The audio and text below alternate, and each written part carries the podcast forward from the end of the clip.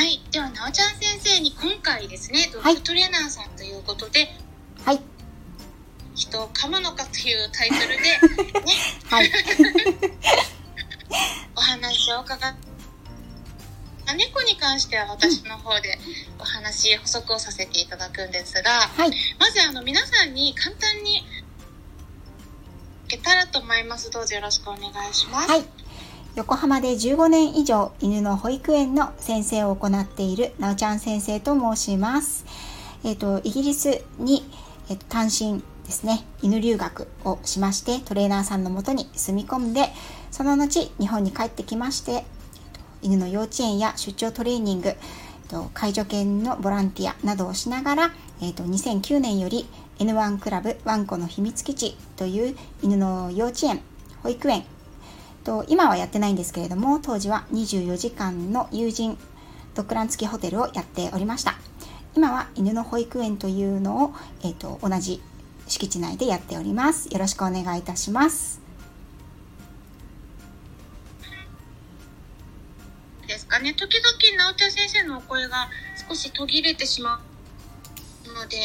もしよろしかったらちょっとご確認されるといいかもしれないですけども、はい、はい、もし途切れたら言ってください、はい、ごめんなさい。はい、あ、お声大丈夫かね、大丈夫ですかね、ちょっと移動しようかな。時々、はい、途切れる時がありますか、ね、はい、うん、ちょっと確認しながらやりますね。そうですね。で、皆さんで切り替えましたので、なおちゃんの方で、えー、あの配信もされていらっしゃるんですよね。ワンちゃんのしつけのこととか、はい、あとはあのお子さんも育てていらっしゃるので、はい、お子さんのこととか、あとは最近はアニマルコミュニケーションについても、えー、実例ということで、うん、あのお話もねされていらっしゃるし、あとは世界一周 の,、はい、あの旅についてもお話しされている回もありますの で,、はい、そうですね、いろいろと楽しめると思いますからぜひ、はい、ありがとうございます。そちら の, あの宣伝をすっかりするのを忘れましたね、はい、スタンド エフエム の方ではあのアプリですね、音声アプリ、えー、とスタンド エフエム の方では、まあ、あの不定期ではあるんですけれども、週に何回か、まあ、ワンちゃんのこと、それからあの旅のことや、それからアニマルコミュニケーションのことなどについて配信をしております。あのご興味ある方、アカウントをお持ちの方、よろしければあの聞きに来ていただければと思います。そちらもよろしくお願いします。はい、そうですね、あの、えーと、私の声がねどちらかというと途切れるかもということで、コメントをゆかりんりんさんからいただいてるんですけれども、はい、どうでしょうか、なおちゃん先生の方は。私の方は声聞こえますか？そうですね、あの、さら先生の声がちょっと途切れる時があるんですけど、きっとそれは私の方が環境悪いのかなって思っていたので、うん、あ、そうですか。あ、あの皆さんフィードバックありがとうございます。ありがとうございます。もし、うん、あの何かあの声がちょっと途切れるとかありましたらお知らせいただければと思います。一応このままちょっとやってみましょうかね。そうですね、はい、はい、うん、よろしくお願いします。よろしくお願いします。はい、あの、うん、まあドッグトレーナーさんとして、はい、ワンちゃんたくさんあのしつけのご相談に対応されていらっしゃると思うんですけれども、はい、その中で、はい、まあ、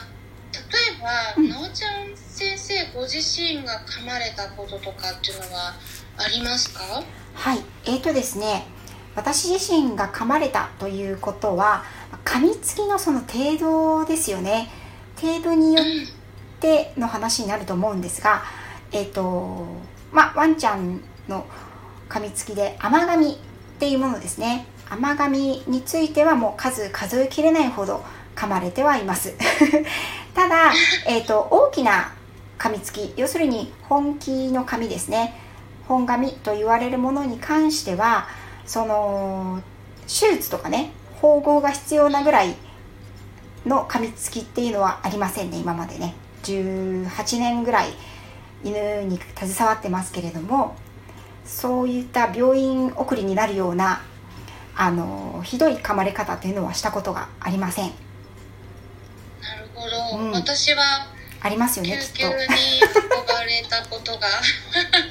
でもこれはですですね。どうしてもあの飼い主さんは治療を受けさせたいんだけど、うんうん、でもワンちゃんは嫌だったんですよ。そうですよね。そうそこをね、わかります。やらないといけないっていうね。はい。はい。あのー、やっぱり噛むには理由があって、はい。うん、今日実はこのライブをさせていただく前に私の方で午前中にですね、自分の、 あのスタンド エフエム の方で犬の噛みつきについて、まあ、動物全般の噛みつきについてっていうことについてちょっとあのお話をしたんですが、えっと、やっぱり職種というのがありまして、獣医さんとトリマーさんというのはやっぱり最も噛まれやすいあのご職業だと思うんですよね。うん、で我々トレーナーというのはあの噛む犬に対してどれだけ噛まれないようにするかっていうのが仕事の一つなのでなのでね、あのまあ私のトレーナー仲間の方でもあのあばら骨ごといかれたっていう方もいらっしゃいますけれど、あのそんなにやっぱりひどい噛まれ方をする場にいることがを避けることが私たちの仕事でもあると思うんですよね。なのでこれはやっぱり獣医さんの方が圧倒的に噛まれてると思いますそうですね、はい、なかなか、はい、あのそのしつけをやるとかっていう時間もないのでね、うん、そうですよね、うん、はい、飼い主さんはそこではなく治療をしてほしいというそうですよね、ご要望なので、はい、時間のない中で制限のある中でやっていかないといけないってなると、うんうん、なかなかあのどうしてもワンちゃん猫ちゃん、あとは固定される方がやっぱり固定がきちんとできてなかったりすると、こちらで処置をするときに、うん、噛まれるっていうことがやっぱりあるんですが、はい、ただやっぱりあのいろいろご相談、今回ご質問もいただいているということなんですけれども、はい、えっと、やっぱり噛まれることに関してのご質問でしょうかね。はい、うん、具体的にどのような感じになりますかね、噛まれる質問というのが。えっと、あ、なんかなおちゃん先生の方でご質問いただいてるっていうことですよね、今回。あ、はい、じゃあ私の方で大丈夫ですかね。はい、はい、えっと、やっぱりですね、うち私の方にいただいた噛みつきのご相談としてはですね、まあ、いろいろなタイプがあるんですけれども、あの一つは、うん、まあ、具体例を出していってしまうとやっぱり、えーと、甘噛みですね。うま、あの迎えたばかりのお家に迎えたばかりの、あのワンちゃんが何をしても噛もうとしてくるっていうことがやはり、うん、一つ大きな問題としてあります。で、もう一つは成犬の噛みつきですね。あのこれも最近寄せられたご相談なんですけれども、こちらの方はあの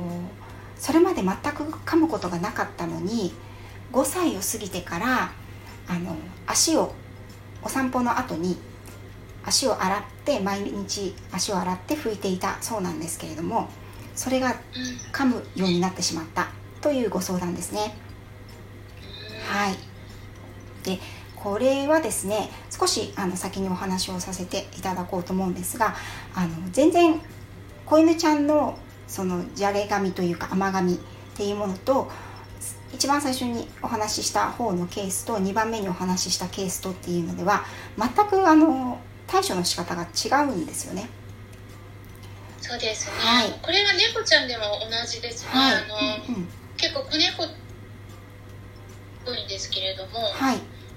そちらとあとは大人になった時、うん、何か処置をしようとする時に嫌がってかなっていうことがやっぱありますよね、ええええ、うん、猫さんの場合は、うん、どうですか、具体的にどのようにあのそういったご相談にはお答えされるんですか。私はちょっと猫ちゃんはアウェイなのでぜひ、うんうんうん、そうですね、あの甘噛み子猫ちゃんの場合は、はい、もうとにかくこれもまあ子犬の場合と同じだと思うんですけれども、はい、とにかくあのストレスからやっぱり、うん、と退屈するといろんなものを噛み始めるということが出てくるので、はい、とにかく退屈にさせないようにあのストレス発散させたり、他のあの噛んでもいいようなおもちゃを出して、うん、そちらの方に気を生かせるっていうところでは、うん、子犬の対処法と結構近いものではないかなと思うんですよね。そうですね、あの子犬さんの甘噛みに関しては全くあのサラ先生が今おっしゃっていただいたのとほとんど同じようなあの対応で、やっぱりあのちょっと猫ちゃんと違う、まあ、猫ちゃんもそうなのかもしれないんですが、ワンちゃんの方がより人間との結びつきをあの求める生き物ですから、やっぱりそれが不足しているとなると、特に子犬さんというのはね、あのエネルギーがとてもこう高いというか活発ですよね。なのでそういったご相談がやっぱり多いのは日中ですね、共働きであのお家に誰もいなくてケージの中で何時間も一人でお留守番をしているワンちゃんが、あの飼い主様がお家に帰られると大興奮してしまって、あの遊ぼうと思っておもちゃを出してきてももう手足を噛みまくってしまって、おもちゃどころではないみたいなそういったご相談が、はい、結構あるんですね、うん、でそういった時にやっぱりあのもし月齢がもういっているようであれば、その年齢に達しているようであれば、帰ってきたらもうとりあえずあのお外に連れて行きましょうって私は何時でもいいので言います、結構、うん、そうするとやっぱり環境が変わるので、ワンちゃんもあの環境が変わることでそちらの方に意識が向きやすくなるんですね。お家の中だとなかなか噛みつきがやまないっていうワンちゃんでも、環境が変わることでそちらの方に意識が向か、向くことがあるので、はい。そうですね、結構お散歩の時間長くするだけでも、うん、その後結構寝てくれてたりとかして、うん、そうなんですよね。その後そんなにいたずらも減ったりしますよね、うん、そうですね。やっぱりその甘噛みっていうのはあの前のサラ先生とのコラボでもお話しさせていただいたんですけれども、まあ、動物さん特に多分猫ちゃんにとってもそうだと思うんですけれども、かまってほしくいいからその愛情表現の一つとして噛むっていうことの表れだと思うんですよね、うん、なのでそこをうまくその方法じゃなくてこうしてほしいっていうのをアプローチをしてあげられると、猫ちゃんもワンちゃんもあのいいんじゃないかなとは思いますね。うまくストレスを発散させてあげる、その溜まってるエネルギーっていうのをうまく発散させてあげるっていうことが、まあ、必要になるのがその子犬ちゃん子猫ちゃんの時期になるかと思います。でまたですね、それをあの覚悟をしてやっぱり迎えるっていうこともとてもね大切なことじゃないかなと思います。そうですね、あの噛む、噛むっていうことに対してのイメージが、うん、やっぱりあの飼い主さんは噛まないのが普通だって思ってて、噛むのは悪い子、はいはい、悪い子が噛むっていうふうに思ってる方が多いかなって思うんですけど、えーえー、実はそうではなくて、噛むのが当然であって、はい、で噛まない方が偉いっていう、うんうん、そういう考え方なんですけどね、私としては、はい、そうですね、そうなんだけど飼い主さん逆っていうか、こう一般のね、こうあのワンちゃんとか猫ちゃんを迎え入れたことがない、うん、一般の飼い主さんが初めて子犬子猫ちゃんを迎える時っていうのは、はい、あの噛まないのが普通であって、うんうん、で噛む子は悪い子だっていう風に考える方がすごく多いなっていう印象があるんですけど、本当はその逆だよっていう風にお伝えしますね。そうですね、全くその通りだと思います。はい、でもう一つのご質問ですね、うん、成犬になってから出てくる噛みつきっていうものですね。これ結構ですね、よく聞かれるパターンなんですね。あのこの方は結構最近にあのご質問ご相談として寄せられたんですけれども、でここポイントはですね、えっと、今まで噛んでなかったのに噛み始めるようになってしまったっていうところなんですよ。で飼い主さんは今まで毎日習慣のように同じことをしてきたのに、どうしていきなり今噛むようになったんだろうってやっぱり不思議ですし、ショックなんですよね。なんですけれども、発想を変えていただくことが必要で、今まではずっと我慢をしてきたんだよっていうふうに思ってみてはいかがですかっていうことにをお話ししてます。私はまずその、はい、ワンちゃんにとってはやっぱり毎日お散歩は嬉しいけど、帰ってきて足を洗って拭かれてドライヤーを当てられるっていうことは、実は本当は嫌だったのかもしれない。でパピーちゃんの頃は訳も分からずずっとそれをやられていたんだけれども、ある特定の年齢になってきた時にある時ね、例えばよくあるのがちょっとその日はご機嫌が斜めだったとか、あの体調が悪かったとか、あとはこう足に何か異物が挟まってたりとか、なんかちょっと、うん、すりむけがあったりとか、コンディションが良くなか、なくてちょっと痛みやそういったものがあった、その時にあのそれがきっかけとなって噛むっていう行動が出てきた。そしてその行動、噛むっていう行動をした時に飼い主さんが今まで実はあんまり好きじゃなかったけれどもしぶしぶ受け入れてたことをやめてくれたっていうことが、そこでも一発で解決策がワンちゃんが学んでしまうんですよね。うん、それで次の日からあ次の時からもうあこれをすればもうあの嫌な時間は終わるんだっていう形にやっぱりなってしまうことがとても多いような気がします。政権でいきなり出てくる噛みつきっていうものに関しては、実は今まで蓄積されてきたものがあるきっかけで出てくるっていうことがすごく多い気がします。あ、そうですね。それ猫ちゃんも同じかもしれないですね。あ、同じですか。はい、うんうんうん、猫ちゃんだとどのような、うん、うん、そういう場合っていうのはどういうふうに対処したらいいっていうふうに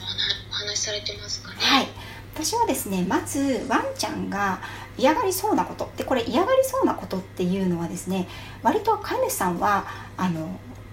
こう自分で考える中ではこれが嫌そうだってことが分からなかったりするんですね。そうですね、はい。であの要するにあの簡単に考えていただくと、ワンちゃんにとっては不自然なことですね。野生の動物ではやらないことは全てワンちゃんが嫌がる可能性があることであると思っていただいていいと思います。だからブラッシングをするのも歯磨きをするのも手足を拭くのもリードをつけるのも全てワンちゃんが嫌がる可能性があるっていうことなんですね。なので嫌がる可能性があることについては嫌だなっていう自己表現をする、これは噛みつきになりますけれど、それをする前にこれはいいことなんだよっていうことを先に教えちゃいましょうっていうふうに意識のすり替えを行っていきます。はい、もしもうそれが出てしまっているワンちゃん、もういや一回足拭きがいや噛んでしまったっていうところがあの出てしまっているワンちゃんに関しては、その条件を変えていきます。その条件というのは、例えばこのケースこの子のケースで言えばですね、お散歩から帰ってくる、えっと、玄関で抱っこをしてお風呂場に直行して、お風呂場のあのたらいのところにお水を入れてその中で足を洗うっていう感じがあったんですけど、これをまずやめていただいて、まずそんなに毎回毎回水洗いちゃんとしてあの石鹸つけてシャンプーあの石鹸つけてドライヤーしてってやらなくてもいいので、濡れタオルで拭く、それもお家の玄関の中ではなくて玄関の外で抱っこをし抱っこできるサイズの子なので、抱っこをして濡れタオルで足を軽く拭くっていうことから始めましょう。そういう条件に変えましょうっていうふうにお伝えしました。とその嫌だっていう噛んだっていうシチュエーションに持っていかない他のアプローチを考えるっていうことですね。それからあの足を拭く、足を触る、足に水をつけるっていう風に少しずつ段階を進めていっているっていう感じですね。なるほど、そうですね。あの結構うーん、まあ、段階をちょっとこう レ, レベルを下げるっていうことですよね。そうですね、はい。いろんなことをやるって結構レベルが高いことになってくるので、はい、そこをあんまり突然全部やろうとしないで、うん、ちょっと軽く、うん、で短めに時間もするっていうか、そうですね、うんうん、そうですね。それはもう本当にあの猫ちゃんでも同じなんですけれども、うんうん、はい、でもうんと私の方でね、あのイギリスのドッグトレーナーさんが集まるような学会に参加した時に、はい、えー、それはあのマウスとかラットの研究のことをあの結構どこっちのドッグトレーナーさんって結構研究論文の話とか結構ボンボン出してくるんですけれども、ええええ、はい、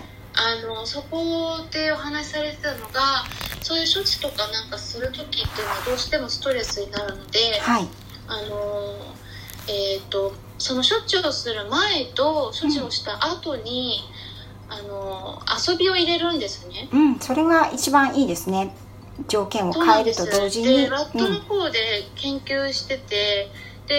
あのストレスレベルっていうのを測っていったら、やっぱりその一番効果が良かった高かったのが、はい、あのストレスレベル下げた、下げたのが、はい、あの前と後両方に遊びを入れた場合なんですよね、はい、なのでできるだけあの、うん、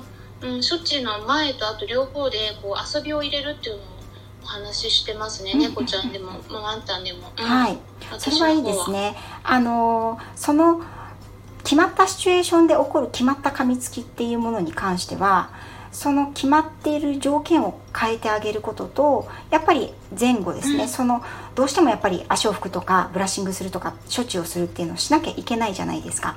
で、その人間もそうですけど、あの嫌だなっていう気持ちのままそのシチュエーションに突っ込んでいくんではなくて、一回気持ちを持ち上げてあげて、それから行って、最後によく頑張ったねってやっぱりあの遊んであげたり、まあ、おやつでもいいと思うんですけど、おやつをあげたりっていう形で気持ちをうまくね、やっぱり前と後切り替えてあげるのはとても大切だと思います。そうですね、うん、あとなんかできるだけ同じ条件にならないように、そうですね、条件を変えるのが大事ですね。はい、だと思います。うんうん、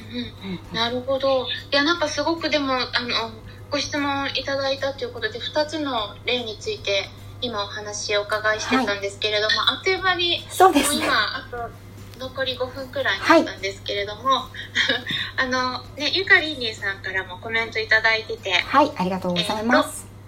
えー、うん、確かにトレーナーさんの腕の見せ所だったりしますよねということ、あのさっきちょっと噛まれるっていうところで話してた時の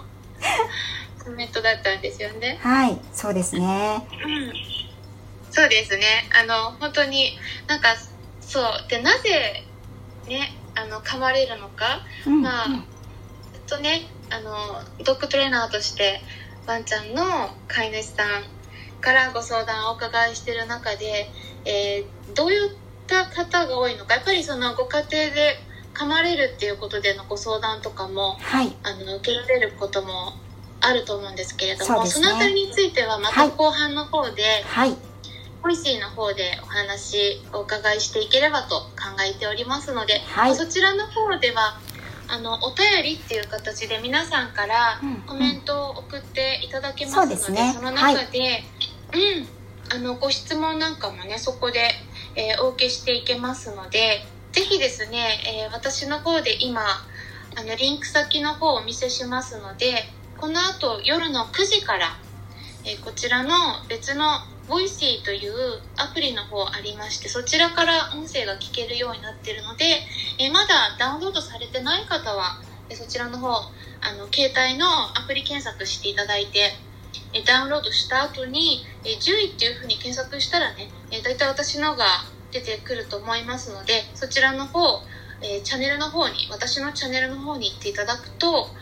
ライブの方確認できますし、あとはトップページでも一番上のところにライブやってるチャンネルが出てくるので、スライドしていただくと、えー、見つかるかなと思いますので、ぜひチェックしていってください。はい、はい、よろしくお願いいたします。はい、はい、そうですね、大丈夫かな。あの、あと他にこの今の前半の中でお話、えー、補足などありましたら、あとさんぷんくらいはい私の方はあの一応お話を今のところふたつのケースについてはさせていただいたので、まあ、もしあのサラ先生ので猫ちゃんとねワンちゃんと違うことがあれば補足をしていただければと思います。そうですね、うん、猫ちゃんもあのやっぱ処置をされるのがすごい嫌がって、あと病院連れていくのが、動物病院連れていくときにそのキャリーバッグに入れたりするのができなくて噛まれるっていうのが結構ありますね。あ、そうですか。やっぱりそれはクレートトレーニング、ハウストレーニングですよね。そうなんです。それがなかなかその猫ちゃんでそのトレーニングされてないと思いますね。あ、そうなんですね。うん。そうなんです。ワンちゃんほどそのしつけをしなくちゃっていう意識があまりない。その、ええええ、あんまりしつけしなくても、うん、あの一緒に暮らせてしまうので、猫ちゃんの場合は、はい、想像ができますね。はい。あのね、やっぱりお散歩に行かない、うんうん、行かない方が多いので、うんうん、はい、あのワンちゃんはどうしてもお散歩に出ないといけないから、リードつけたり首輪つけたり、はい、ハーネスとか、うんうんうん、そういうことが必要になってくるから、はい、うん、猫ちゃんはねそういうことがないので、だからなおさらそうなんですよ。病気になって動物病院に連れて行くときに本当に悪戦苦闘で大変な方がそうなんですね、バレるっていうのがありますはい、あ、でもね、あの本当に皆さん、えー、来てくださり、そしてあのコメントもねゆかりんりんさんから後半も楽しみですということで、 あ, ありがとうございます。では後半でまた、ありがとうございます、はい、それでははい、すいません、なんかちょっとバタバタしてしまって、いえいえ、こちらこそすいませんでした。最初立ち上がり悪くて申し訳なかったです。大丈夫です。はい、ボイシーの方でそうしましたら、はい、こちらの方リンク先の方に移動していきますので、皆さん、えー、大移動ということで、はい、よろしくお願いいたします。それではこのルームは閉めていきます。はい、ありがとうございました。失礼いたします。